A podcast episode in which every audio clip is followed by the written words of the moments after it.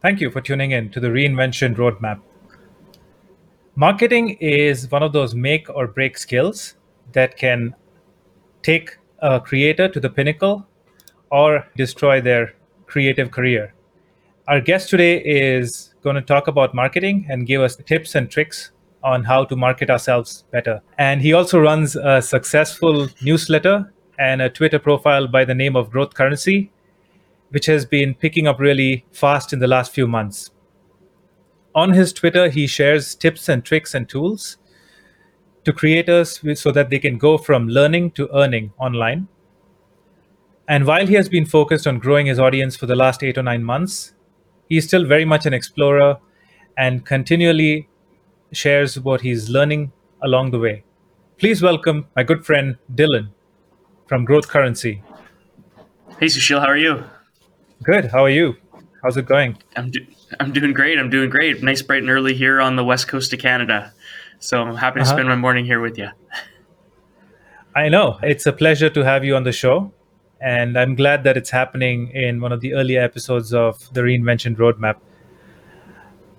So uh, it's really early there. And, and you mentioned that you have woken up early so that your kids won't be guest starring at the show. Yeah, that's right. that's, that's cool. right. Yeah. Yeah. I've got two kids and hopefully they, they are still in deep slumber for the next hour. awesome. Awesome. Yeah. So tell me, what prompted you to start a newsletter like Growth Currency? Yeah, there's a few things. So I've always enjoyed writing, and I found myself dabbling with Twitter in 2020, you know, with lockdown and stuff like that, trying to get away from the doom scrolling and trying to create more. So I started writing a little bit, and I needed an excuse to just kind of like get my thoughts and ideas out there. And so I had seen a lot of people using this thing called Substack.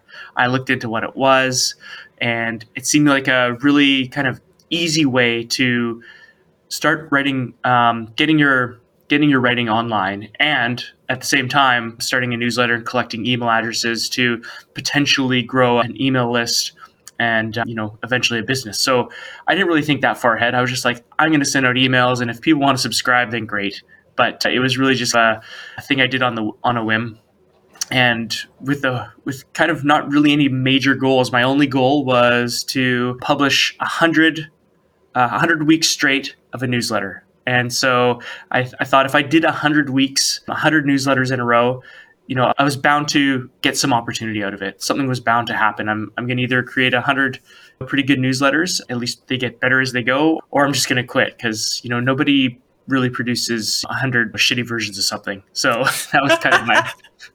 that was kind of uh, I and I, I wish I could take credit for that line, but I heard that I'm like, you know, they're right. Like you you'll you'll produce more and more, and the more you produce, the better you get, or you just give up and quit. So that was kind of my mindset going into it.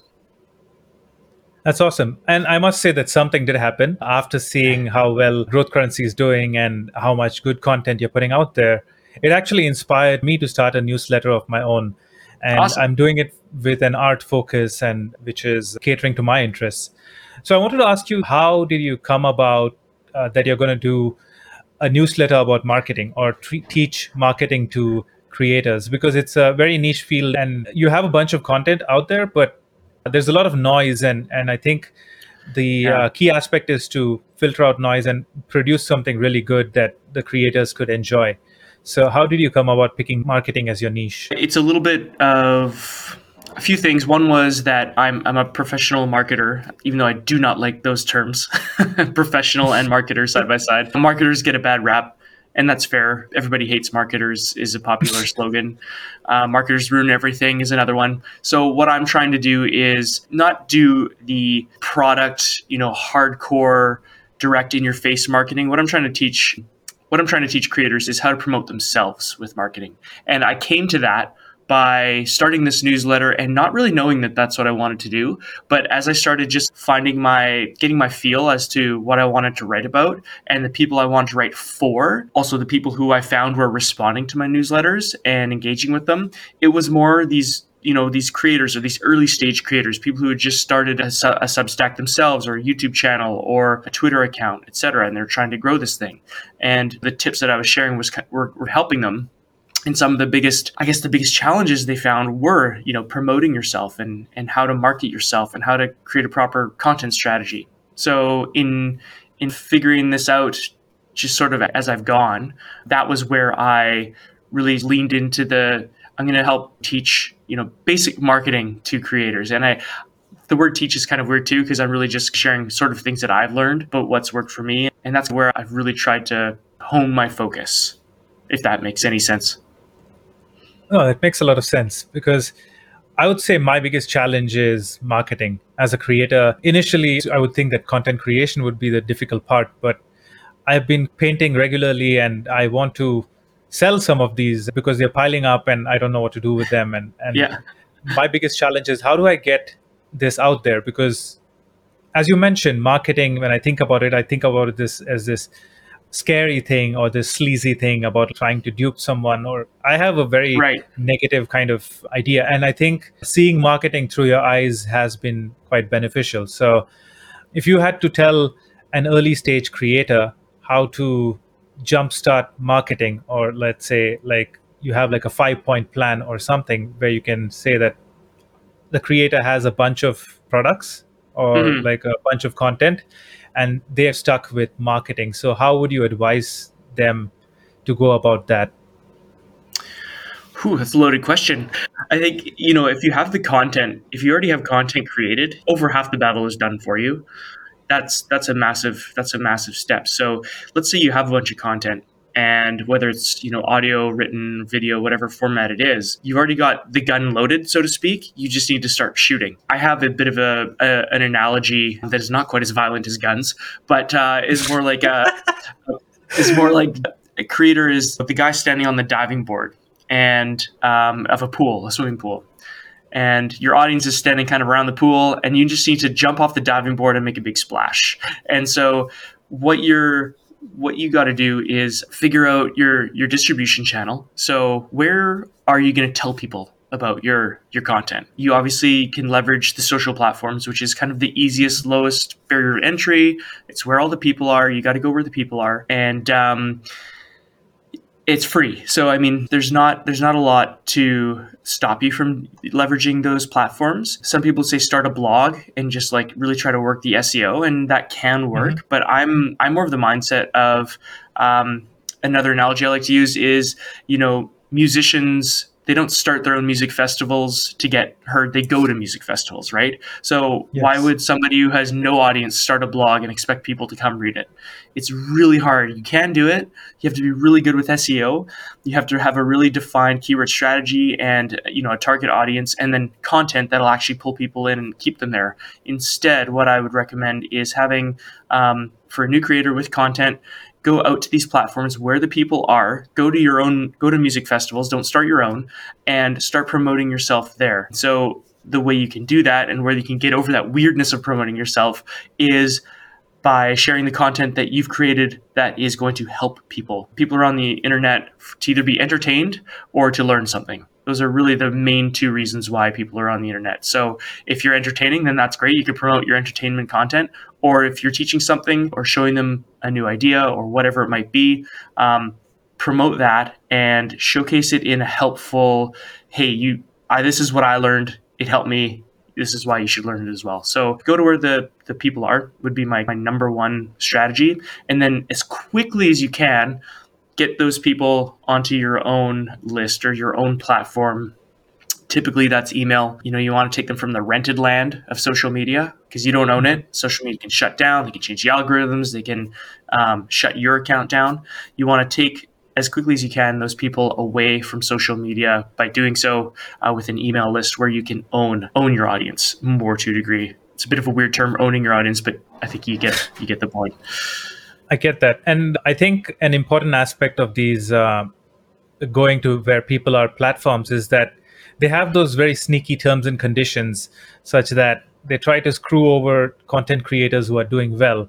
And if they have a clause where they can remix your content and redistribute it, and they do it in a royalty free way. So you never know that, you know, if you get really good, then I think the idea is to funnel them to your own platform as soon yeah. as possible. So that makes sense. Now, you mentioned that you should go to the audience and find out find out your audience and grow it as soon as possible before bringing them to your platform how do you strike a balance between authenticity because i i see that your newsletter is very authentic and sometimes what happens is when you get caught up in the mindset of oh i have to get x number of clicks and i have to get uh, x number of people to subscribe yeah. then you might lose your own voice trying to pander to someone else so yeah. i was wondering if you had any inputs on on that situation yeah for me it comes down to do you want to grow intentionally or quickly when i think about growth i think of more with intention and getting quality followers versus a ton of followers quickly. A lot of people will, you know, I'm on Twitter a lot. That's kind of like my, my main platform where I gravitate. And so you'll see all these Twitter growth hacks and all these threads teaching you about how to grow your your Twitter following. And that thread is a growth hack on growth hacks. Like it's it's kind of this really odd um, strategy, but people use it and I don't I see that as I see people getting 20, 30, 50,000 followers in a year. I've been doing this for a year and I've met, you know, 3100 followers. Like it's not it's not like I am I'm growing at, you know, warp speed, but what I'm focusing more on is building more of a relationship, more authentic connections with people um, like yourself. Um, and and really trying to grow, get closer to the thousand true fans theory or strategy than, you know, say a 100,000 uh, followers who just don't really don't really care much about what I'm talking about. So it matters more to me about the uh, level of connection and quality of audience than the size of the audience. So that, I don't think that really answers your question, but I guess when it comes down to it, what I try to do is engage with people. You know, if they reply to my tweets, I try to always reply back. If they, you know, give me a shout out in a tweet, I always try to reply back as well. I think it's important to spend a, a, chunk of time. It doesn't have to be a large chunk of time, but a decent chunk of time on Twitter, say 10, even 15 minutes a day, just engaging with people and replying to their tweets. And, and that's a really good way to build up authenticity. The other thing I would, and the reason why I started this whole answer with the, the growth hacks is because I think a lot of people just try to be um, they lose themselves, their authenticness when they try to do those growth hacks. So, mm-hmm. yes, I've done Twitter threads, hopefully in an attempt to grow my audience, but I've also tried not to sacrifice my integrity in doing so where I'm actually going to use helpful helpful information that's that's not just going to be kind of growth hacky for for my audience. So, that, does that answer your question a bit? It does. And I think you made a valid point about making connections. Because initially when i was just starting out on, on twitter i've been on twitter for 10 years or 12 years but i mean it, this has been the year where i actually started using it. And mm-hmm. when i saw that you had close to 3000 followers i was like oh why would this person respond to me? Or you know that happened. It, it's kind of like a common blocker for me is if someone has a bunch of followers and i shouldn't message them. But right. when i messaged you i felt like uh, it was like we already knew each other and you were very open to building a connection. And I think somewhere authenticity comes from trying to make a genuine connection or you're not trying to be someone you're not. And I think that was that answers my question when you're not just like your relation doesn't end when that follow button has been clicked or once they have given you the required engagement and yeah. i think that's a great way to build your audience yeah that's where it should start really awesome. That's where the mm-hmm. the relationship should start with that follow that follow click. And I think as a as somebody who I try to not have the you know the follower to following ratio of you know one to a hundred kind of thing. I'm I'm trying to have that more of an equilibrium ratio because I see these accounts with you know eight thousand followers and you know following eight people, and it's kind of like you know you look like a bit of a you might not be trying to. It might be you curating your feed, but you kind of look like an egotistical a hole to me a little bit when you're you're not you know reciprocating that that following following people back. So I think a lot of it has to do with uh, I guess authenticity being like if somebody's going to follow me and and I have any kind of interest at all, they're not some kind of spam bot. I'm going to follow them back, and then, um, like you did, connect connect in the DMs as well. I think that's that's important, not in a creepy way, but in a hey, just saying you know, showing gratitude and saying thanks for thanks for following along. And mm-hmm. I've done that before, and I also will sometimes drop a link to um, my newsletter because if people are following me, I say I generally tweet about this content, and if you do find it helpful, you might find my newsletter helpful as well. So I'm doing it not in a sales way, but more as a as a helpful value add, I suppose, to follow me. That's awesome. What what inspired the name Growth Currency uh, in particular? yeah, that's a good question.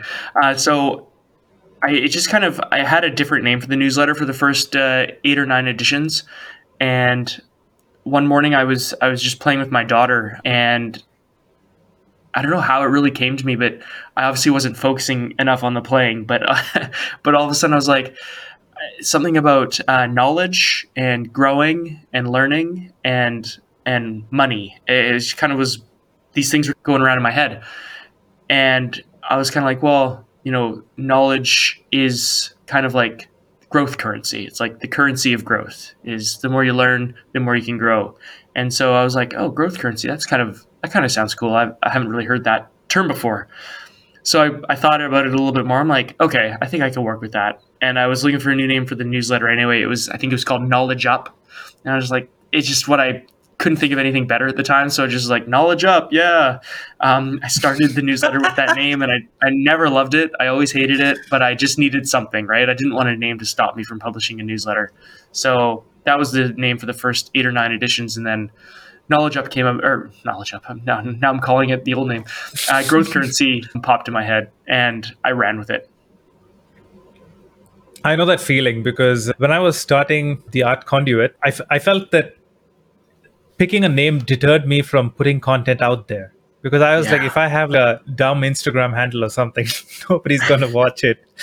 it. It's it's silly how you make these stories in your head, and you know you, you stop yourself from getting your content out there like oh the handle has to be like a certain way they have to be you make these contracts and then don't get anything done. So i think being more loose with the process and trying to have fun is an important lesson. Totally agree. Yeah it's a it's a uh, roadblock a mind block that people just need to get over. You can always change your handle right? You can. Sure. Yeah. You can't handle the truth nice.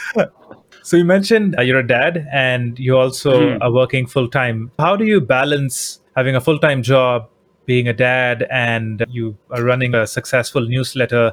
And I don't know, you tweet pretty often. I, I can't get like five tweets out there. So how do you balance all of this?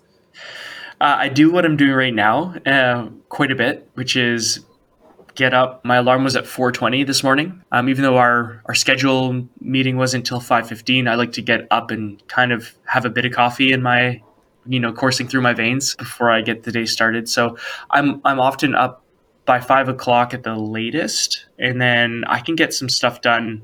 Usually in about the two hours from five till seven until my family gets up. So that's kind of my sacred. Those are my sacred hours. That's the time where I can work on the newsletter craft my my tweets, schedule tweets, and work on whatever else I might be working on. So that's if I didn't get up early, I don't know where I would honestly find the time. I could work on in the evening, but I find by the end of the day, I'm just kind of wiped. It's really hard to push myself to sit down and start working on things. So by the time the kids are in bed and everything like that, and I do like to get up early anyway, so I don't like staying up till midnight working on stuff. It just I work better the other way. So my balance is mostly, um, you know, thanks to an early morning routine and just going at it. That's really what it comes down to. So besides besides waking up early, do you have any other rituals or like daily habits which you have to stick to to be hmm. productive and functional? I wish I did. I wish I did. I if you have any if any any tips for me, that'd be great. I I'm bad with habits. Like I I've been good with in that area in the past with discipline and writing ha- and daily habits. And uh, to be honest, the last few months, actually probably the last six months, I really you know slipped away from that. I was journaling daily for almost a year and doing things like that, which were really helpful. I was writing. I was part of the Ship Thirty for Thirty cohort back in May, and I was I published a 250 word essay. They're called atomic essays in the Ship 30 program. I was doing that for 30 days, and that was like just the amount of content that I created just in those 30 days has exceeded you know the 60 days after not to mention the year prior so like it was it was really powerful and i wish i'd kept that up but when i got myself out of that cohort community i found myself lacking some of those daily habits so yeah to answer your question i think my I, I just kind of go about my my schedule i suppose what i need to get done i do and then i probably don't prioritize as good as well as i should and i probably don't you know, journal as often as I could or write even as much as I could. But I just, right now, I'm kind of trying to keep my head above water between getting the newsletter out. That's my number one priority, connecting with people, and, you know, of course, being a, a parent, a father, and then working my, my day job as well. So, no real great advice there. Sorry. It's all Don't good. do what I do. I, I'm asking everyone. The thing is that I have one thing which I have integrated into my daily schedule is that I try to I do meditate every day. nice. It's been immensely helpful. But you're right. Like after Ship 30 ended, I also haven't kept up with the daily writing at the same time habit. Mhm. So Mhm. I think bringing that back would be a really helpful uh, thing. Even if you're not publishing every day, then maybe writing for yourself would be a really handy habit. Yeah. And Yeah, uh, Julia agree. Cameron does something like that through her book, The Artist's Way. She recommends that you write three pages first thing after you wake up. And I tried that for a bit, but then I it fell off the wagon. So yeah. I, I'm still on the lookout for some healthy habits to add to my schedule. Oh, nice, But- nice. Yeah, Mhm. that's kind of like the uh, Tim Ferriss morning pages strategy, which is like you know, write, write, get all the gunk out of your head first thing in the morning. Uh-huh. Write two pages of whatever, and and then once you get once you clear the clear the faucet of all the junk, then the good stuff starts to flow. Is the For sure. the theory? Yeah. Yep. So talking about creators and and getting your stuff out there, do you think that creative entrepreneurship and solopreneurship is on the rise and there's a, a clear uptrend in in that field? Yeah, oh, definitely. So, what I've seen over the last year or two is I kind of alluded to it earlier about Substack and, you know, kind of these barrier to entries are just kind of falling by the wayside. You know, technology has kind of democratized what the layman can do, like what the average Joe, like myself, is able to do. Start an email list, start a newsletter without having to know any code, without having to connect any pieces of the puzzle together. I just need to sign up for an account and boom, I've got kind of a free domain and and a free account. So so yes, I, I think content entrepreneurship is on the rise thanks to these lower barriers to entry and these people seeing what other you know content creators are doing and thinking, hey, I can do that. I think it's it's a really cool time to be experimenting and doing these things. I mean, part of the problem is is everybody is seems to be doing it, so it's a little bit trickier to stand out and do that. But I think the access that we now have to things, courses, there's courses for everything these days. So you, you really can learn just about anything for a low cost online. And that's really helped also lower these barriers to entry to how to do things like video edit that we were talking about earlier, or start a mm-hmm. podcast, or, you know, start a business, whatever that might be. And so yeah, I think I think it's definitely on the rise. I think more and more people are going to be able to to earn a living doing it. But it's it you know as the piece of the pie grows bigger, you just need to be able to stay consistent and focus your energy properly to actually stand out from the crowd. Yeah, and and that was going to be my next question Mhm. is that how would you stand out in a saturated market or a ma- market that is getting saturated?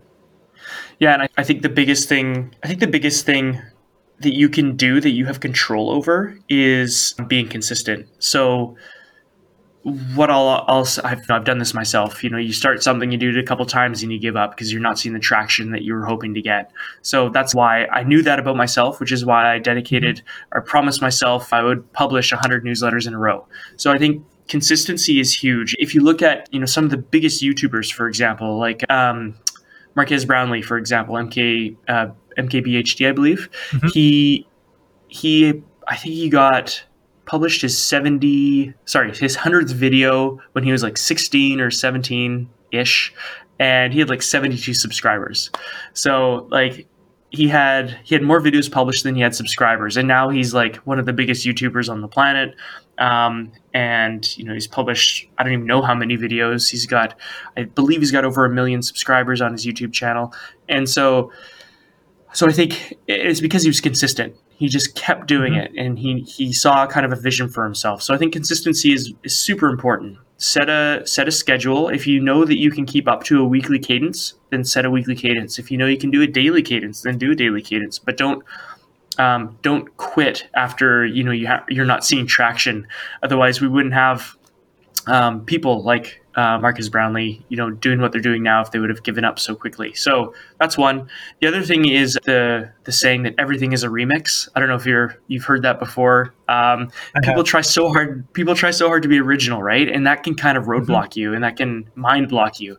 So I think taking the notion that you know, or giving your letting yourself off the hook that nothing you come up with is necessarily very original, but what is original is your experience and your take your idea, your thoughts, uh, your feelings towards your experience towards whatever these ideas might be. So, taking your experience and combining it with these these takes or these ideas or these strategies, that is that is what is unique. And I think the more you can do that, the more you're going to be able to stand out from the crowd who are just maybe remixing the same the same garbage that's been not garbage, but the same takes that have been out there um, for forever.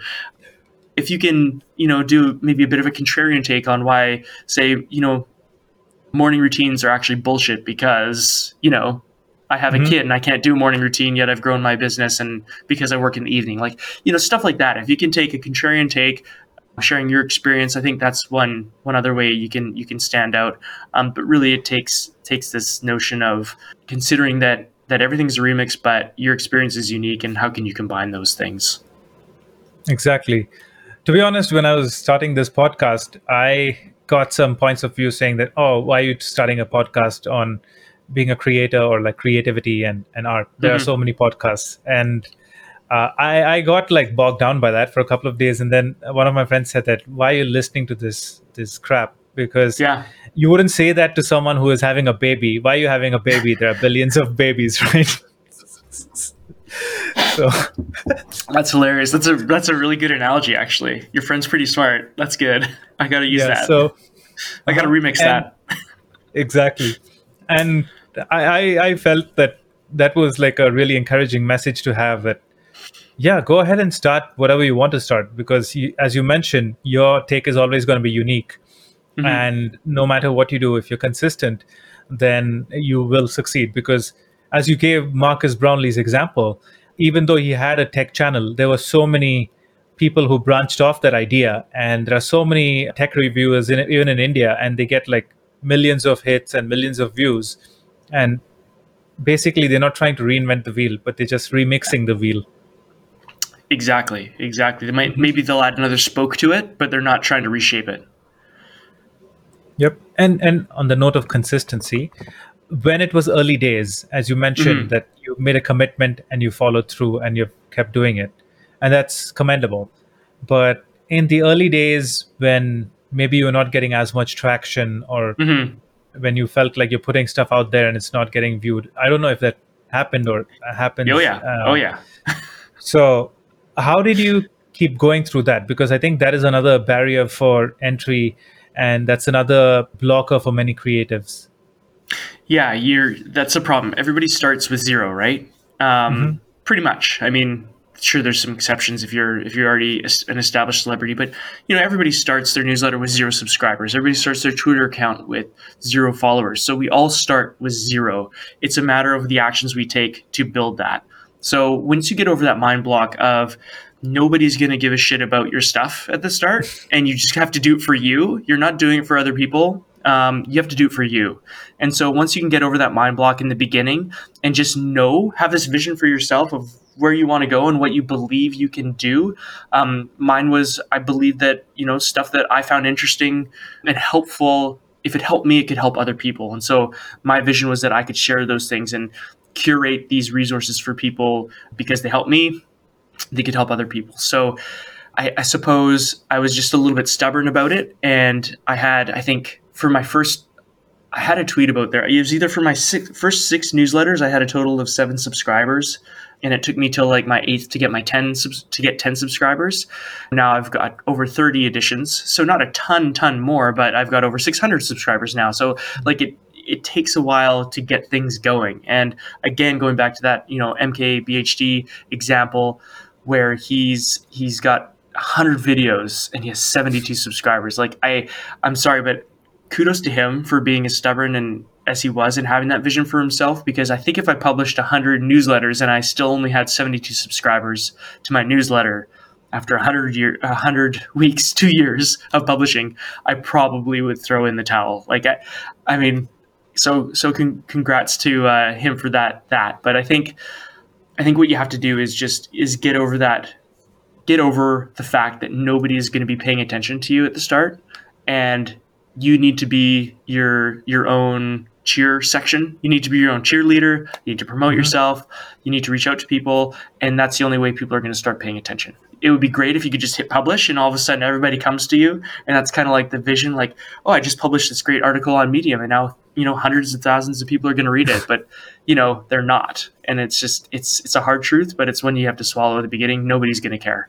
And in some ways, that's freeing because you don't have to worry. You don't have to be self conscious. I'm a lot more self conscious now about my newsletter that I put out every week. Uh-huh. And I overthink it way more than I did when I first started. When I first started, I'm just like, no one's going to read this. I can write whatever I want. You know, there's going to be no no audience, no judgment.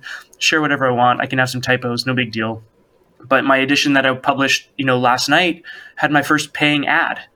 And so now I'm kind of like, I got to make sure this is decent. Like, I, I don't want to, you know, screw this up and have the advertiser just like completely regret advertising with me. I, it's got to be good content. So, like, I put more pressure on myself because of that. But at the beginning, it's like, you know, just freewheel it. You can do what you want. No one's paying attention to you. Start promoting yourself. You'll get traction and uh, it will come. But at the beginning, no pressure. I'm going to overstep and say no. Stop thinking like that because the newsletter is the content is really good. So you need, I mean, you should get out of your head with respect to that because it's it's going pretty well. Thank and, you. Uh, congratulations on your first advertiser. That's uh, oh, amazing oh, news. You. And uh, can't wait to see what's next. So, what is next for Growth Currency? Where do you go from running a successful newsletter, or how are you planning to branch out? Because I think a lot of creators will want to know once they build an audience, what do they do with that? Yeah, it's great. The, the nice thing with building an audience is you you have options, right? So whether you want to create a community of some type of community that's supporting um, supporting your audience with the content you've already created, or you know with more content, you can you can do that. Whether you want to create a course teaching people more specifically what you've learned, or how to do what you've done or you know things along those lines. So that's another option. I'm i'm kind of exploring a few things. Communities seems to be sort of where my i guess my kind of integrity and my values lie supporting people with the community. That being said to do that properly takes a lot of effort and a lot of time. So mm-hmm. i don't know if i could dedicate that. I wouldn't want to start it if i didn't have a good chance, really the the chance to really feed it and nurture it. So, yeah, going forward, I'm still kind of trying to figure that out. But I have I've been talking with a few people to collaborate on some ideas. So, some cool things could happen and are potentially in the works. But really, there's nothing there's nothing super solid right now. I'm I'm just trying to still focus on my 100 100 newsletters and and again see where that takes me create opportunities for myself and uh, and see what's out there. I think there's you know i created a, a news not a newsletter a uh, guide to starting your newsletter a couple months back. And you know that a lot of people were, were wondering about you know how i started my newsletter and what i did to promote it. And so i kind of created this guide to do that so I think there's an opportunity as well to teach people through whether it's kind of an expanded version of that or perhaps a course as well. A, co- a nice thing with a course over a community is you can kind of create it once and then send it out and let it help people without having to do too mm-hmm. much nurturing and babysitting with it with the community obviously if you want it to be to flourish you need to be in there and engaging with people and making sure that you know stuff is happening so that's the other a course is kind of a, another direction I'm looking. I do like teaching, so yeah, that's a few things I, I'm thinking about. That's very exciting. I, I, look forward to seeing what you can do with a course or like a community centered around marketing for creatives or any of your amazing tips and tricks. So, yeah, looking forward to what you have uh, coming next. And uh, what about like, do you have some sort of self care or something you do to unwind and just take your mind off like kids and uh, work and newsletters? There must be something yes. that fills your cup. Yeah. So if I two two things um, kind of jump to mind. One is, and kind of the main one is um, for mental my mental health, and also for kind of my own form of meditation is uh, running. So mm-hmm. I I like to go for uh, eight to twelve kilometer runs on my lunch breaks, and that's a really good way for me to break free from my phone, from the computer, from you know just household duties. Um, it really resets my my mood. If I'm feeling if I'm having just kind of a blah day or morning, I can go for a run and it just kind of I just kind of get into this meditative state. And so what I what I found when I started doing this um, six or seven years ago was, you know, after about 20 minutes of running, I all of a sudden all these kind of like thoughts and ideas started to sort of bubble to my conscious. Things that I'd been thinking about maybe or just thought about very briefly in passing, the ideas would kind of surface more to my conscious and I'd kind of like start thinking them through as I'm running. And I really think it, it is a form of meditation. I know there's been some studies on, you know, walking and running and how it can be mm-hmm. meditative. So what I've done now is I bring my phone with me, even though I just said I break away from it. But I bring my phone with me because one, my running app is on there so I can track how far I'm running. But two, I've got a, a voice app called otter.ai. And I'll just, if a good idea comes to me or a thought I need to get out, I just hit record on the Otter app while I'm running. So I'm huffing puffing away, and but I can record my voice and it transcribes it, you know, right in the app to uh, text. And so I rarely even actually listen to it. I just I get home and I'll read the idea that came out. Um, and I, I encourage anybody who's doing this, if they're exercising and they're think and they have an idea, uh, make sure you you capture it in some way um, because like I'm I've told myself in the past, like, oh, I'll just remember that idea when I get home and I'll write it down or I'll mm-hmm. take action on it, but never happens. Like I always forget. Or if it's a really good idea, I might remember part of it or I'll forget another aspect of it. And I just think it capturing ideas is so important because if they if you don't take action on this idea, it's going to bounce around and somebody else is going to grab it. So I think I think the I've, I've kind of diverged from your, your original question, but I think it's it's a it's a powerful point um, about idea ideation and capturing ideas. So, nevertheless, that is that is one of my favorite ways to kind of unwind and take my mind off things. Even though I just kind of said how it it's actually putting my mind back on things, but I really I really find it a really good way to to unwind in that meditative form and it helps me with my creative pursuits so it's like it's like a triple bonus it also keeps me in somewhat decent shape the other thing i do just totally like not having anything to do with kind of the creator economy or anything is uh, uh, fantasy football so it's only for about 17 18 weeks of the year so about a 3rd mm-hmm. of the mm-hmm. year but every september which is kind of right now you know friends that i've known for since high school days we've been in this fantasy football league um, and it's just it's kind of fun. It's it's totally totally different than anything I'm kind of doing with growth currency, and it's just it's kind of like a guilty pleasure, um, something that that uh, that I find quite enjoyable.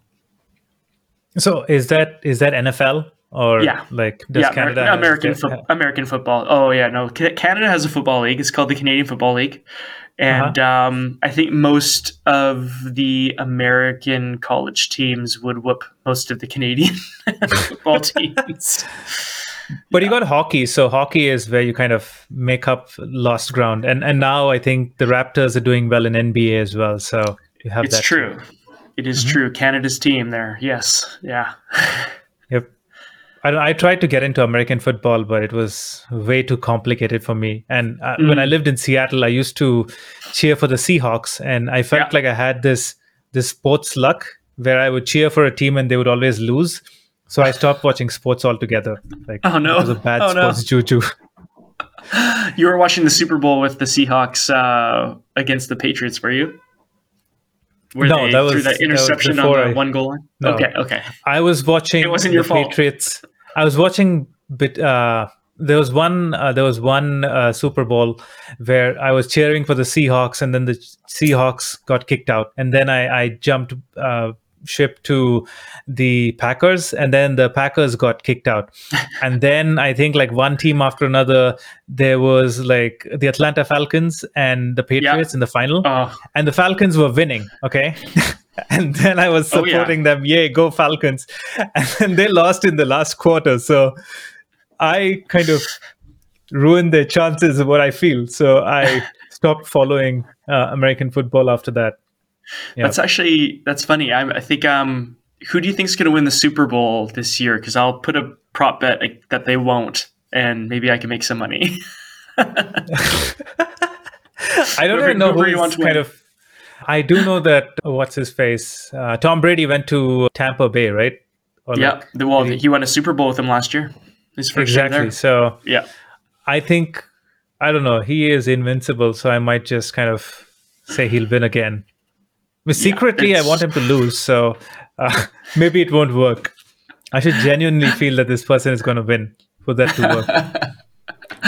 With all Yeah. your authentic sincerity, just like hope Uh-huh. for the best for Tom, and then maybe he won't. Yep. So it's been an awesome it's been an awesome chat with you, Dylan, and I look forward to too. more such chats in the future. So if you haven't done it already, head over to Twitter and follow Growth Currency, and you can also subscribe to Dylan's newsletter at growthcurrency.substack.com. Mhm. And uh, I look forward to what Growth Currency has to offer next, and uh, I'm gonna be an avid subscriber going forward as well. Thank you so much. Thank you, Sushil.